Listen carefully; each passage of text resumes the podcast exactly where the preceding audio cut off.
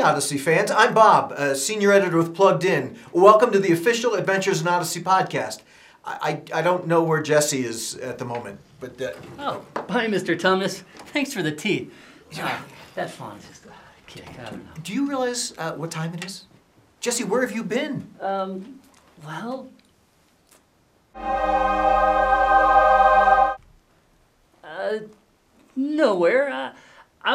Hanging out where I keep my stash of Turkish delight. this is delightful. You want some? Uh, no thanks. Oh, well, you know, you're missing out.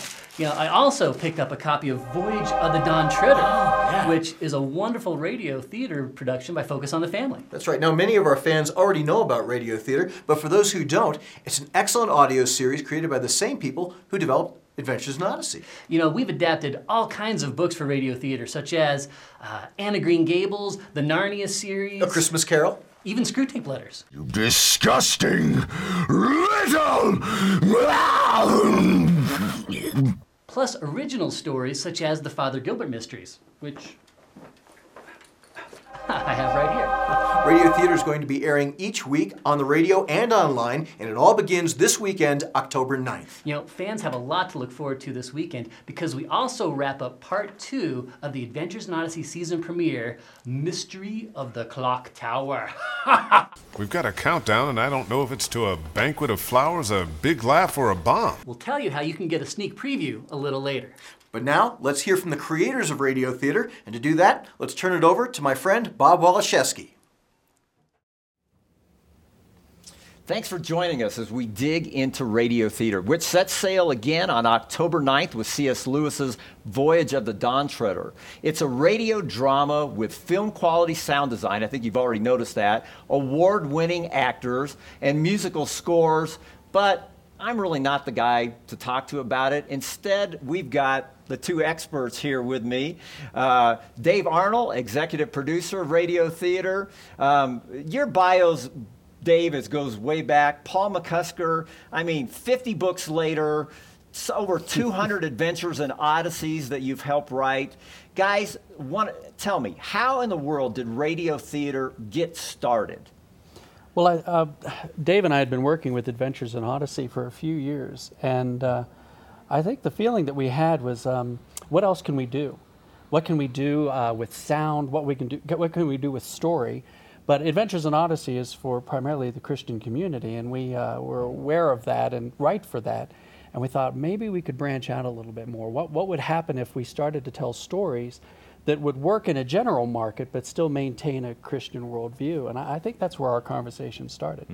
This is not cheesy radio in any way. I mean, this is incredibly professional and, in fact, award winning professional. So go ahead and brag on yourself a little bit. Give me an idea of a, of a award or two that, uh, that we've. Well, that- I think My the mom gave me an award for something. I can't remember what it was. now that counts. well, I think I think our first experience and, and the feeling that we were getting it right and what we were trying to do was when we uh, produced the Bonhoeffer story, and it was the uh, uh, the, uh, the Peabody Award. Uh, we won the Peabody Award, and Which uh, we, th- which we didn't know what that meant, quite honestly. well, it was really funny because I remember hearing the news We thinking, I've won heard of that, but I don't remember what it is. Well, then you realize it, it is huge, it's prestigious.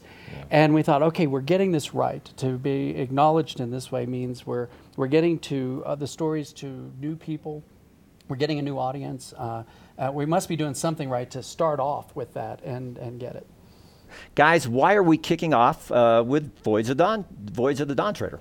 Well, uh, th- I think most people probably in our audience are aware of the fact that um, coming up in, I think the December 10th? December 10th, December 10th. the next Chronicle of Narnia film is being released. Number three. Number three, Voyage of the Dawn Treader. And so uh, it felt like just the perfect sort of tie in to lead up to the film. They can hear the more Accurate. accurate version, maybe. Yes, this is, this is, Before they watch the film, then they'll know it, then they'll know the, uh, the the things that they got wrong. Um, guys, I'm curious as to having been involved in now. There's like 30 radio theaters that we've that you guys have taped over the years. Um, think of a the one of the most funny moments, or or maybe the most interesting, or maybe scary moment. Something that almost didn't come together. Anything that comes to your, your mind? I was thinking of when we were recording the uh, Lion, the Witch, and the Wardrobe, another Chronicles of Narnia story, and we got to the point in the story where it was it was huge. We had typically in, in, in the recording booth, we have six microphones that are sort of in a semicircle, and we have actors around, one actor around each one, because it was the huge scene where Aslan is killed, and there are thousands of people. We, the, the, the entire studio was filled with people. We probably had 25 or 30 Yeah. people in the room at that time. And we got everything mic'd just right. Paul directed the performance, and uh, it was magic. It was amazing. And all of a sudden, we looked over at the, the machine that was recording, and it had stopped. And, we didn't know where we it didn't had know stopped. where it had stopped. And in a take like this, you because everyone's overlapping, you can't just cut into it. You sort of have to You get everything in one take. And the tape had stopped, and we had no idea This is where it had stopped recording. This is before we were recording on to just a digital platform, and uh, that was horrifying. oh, the, the, the, our, our faces were completely pale, and uh, we were just about ready to scream. and we didn't want the actors to know. That was the big thing, was to check it without them realizing that Yeah, so so we're talking to each other like this, and we're smiling and saying, "I don't know if we got Smiling. anything." All right. Well, speaking of productions, uh, we are going now to Nate in the Foley room. And uh, Nathan Jones is a sound designer for radio theater. Nate, do I have you? I'm here. Can you hear me? I can hear you very well. Um, how much time do you put into creating the audio effects for a radio theater? Uh, for a radio theater, it could take as long as it takes. now that's like the perfect answer, but but roughly. I Uh, mean, you can't knock this out in 20 minutes. No, uh, I, I think you have to budget it based on an episode length being a half hour of content. Could take uh, three guys in this room a full week to act out and to capture. A full week. Okay, give us a tour and a few examples of how it of how it works behind the scenes. Okay, well, Foley is just basically um, recreating everyday sounds into filmmaking, or in our case, uh, putting it to, to radio drama. Um, it all starts with a script, and once the script has been uh, completed and we have the voices and the show ready together, we uh, get the script in front of us, and we'll pick out a character and we'll assign a shoe or something for that character and put them on the surface that they need to be on. And we'll give them footsteps. And we'll bring that character to life. And sometimes we have to change shoes to get different sounds for different characters. And this is the shoe that I use to, when I have to be a nice heavy guy. That's a real cute shoe there. Thank you, sir. Yeah, I like that. And this one I get a little heavier. So I get to sound like a, a bigger person. Um, footsteps are really just sort of uh, one element for bringing the human sound into the drama. Uh, as I said earlier, we have to recreate everyday events. So, or everyday sounds, excuse me. Everyday events, that's great. Uh, we have telephones. We use these a lot. We have keys if we're the dungeon master. We have bottles with special stuff in it. Hmm. And uh, you can hear that, Aaron, I heard it. right there. Anyway, um, we have, like in, in the case of uh, the John Newton story in the uh, the Amazing Grace trilogy, um, I got a nice big pewter uh, mug here for when everybody's sort of swilling their drinks around, and we do teacups as well. Everything from dishes to kitchen. We have a whole kitchen over here, if you can see, and we put that in where it's appropriate. Um, when we do uh, the Narnia series, when you listen to that, which I, I hope everybody will listen to because it's a wonderful series, um, everyday sounds uh, don't really apply. Uh, for instance, in Narnia, you have a lot of battles, and it only seemed fitting at one point that they would get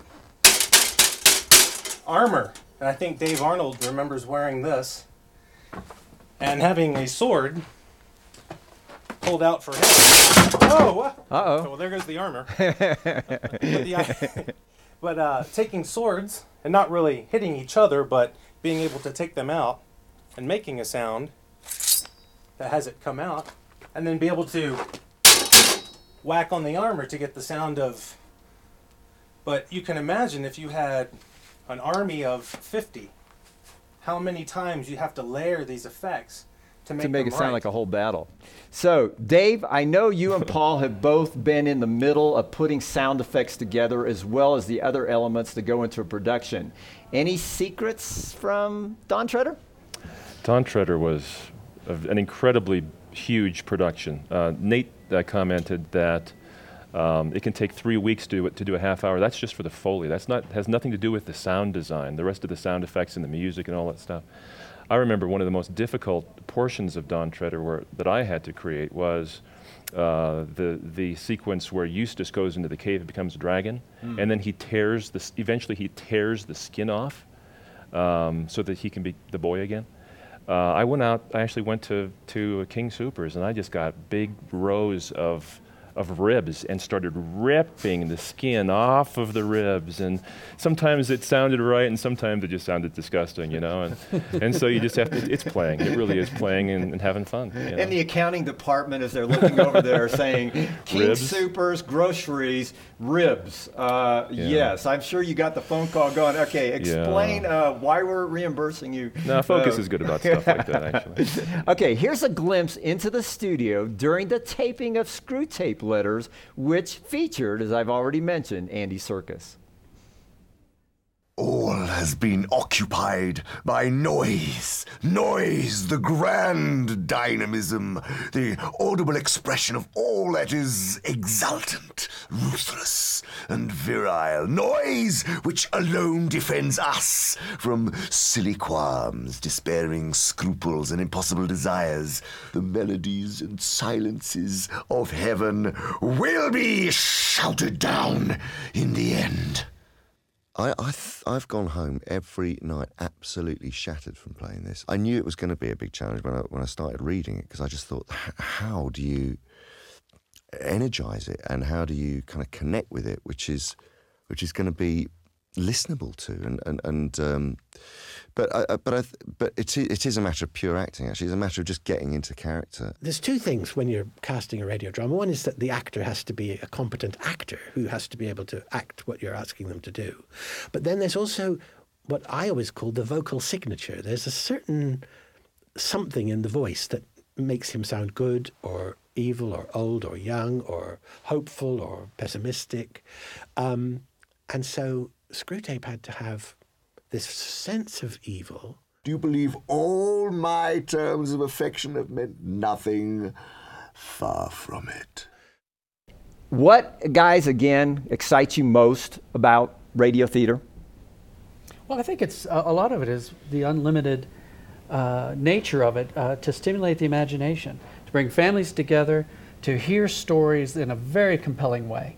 And then to also, and we always encourage families to do this, use it as a launch point to discuss. Mm-hmm. Talk about the themes of the drama, talk about the characters, talk about the virtues and the righteousness and the good things that are done, and, and why certain things might be wrong in the story and what the characters did. I, I think it's a great opportunity as well. Mm-hmm. Entertainment with a message. Mm-hmm. Radio Theater starts airing on October 9th. You can find a list of stations on our website, or you can listen online. And before we go, we should also announce a brand new series of books. Oh, you mean this book series, Bob? Uh, yeah, uh, the, the Imagination Station books. is for readers ages six and up, and they get to go to Rome or, or set sail with Vikings. Vikings. Yeah, why? What's wrong with Vikings? Um,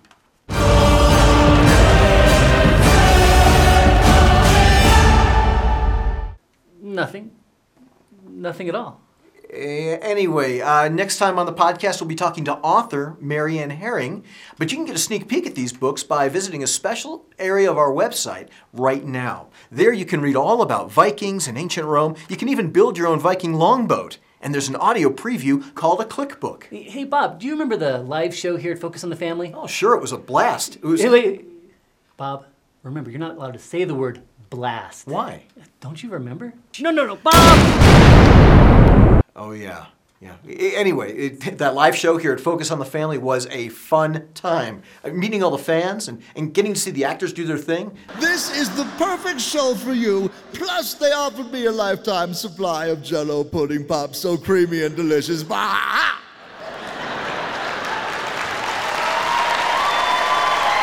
Ah, That was a great time. You know, Bob, I'll never forget the live Foley guys when they're doing the whole quack, quack. Quack, quack.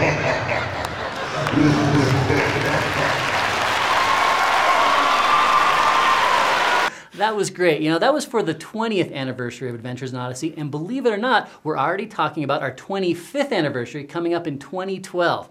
And that's where you guys come in. We want you to go to our website at witsend.org slash podcast and take a poll about what you'd like to see at our 25th anniversary. And as a way to say thank you for your time, you get to hear a sneak peek from this weekend's episode, The Mystery of the Clock Tower. Part 2. Which is available on album 52, Cause and Effect. But it's, it's over here, Bob. Good try, though. That's it for this edition of the official Adventures in Odyssey podcast, a presentation of Focus on the Family. Be sure to check us out online at witsend.org slash podcast, where you can find out information about radio theater, Album 52, upcoming Adventures in Odyssey episodes, or even the Imagination Station books. Yeah. Or call us at 1 800 A Family. I'm Bob. And I'm Jesse. And remember, with God in your life, every day's an adventure.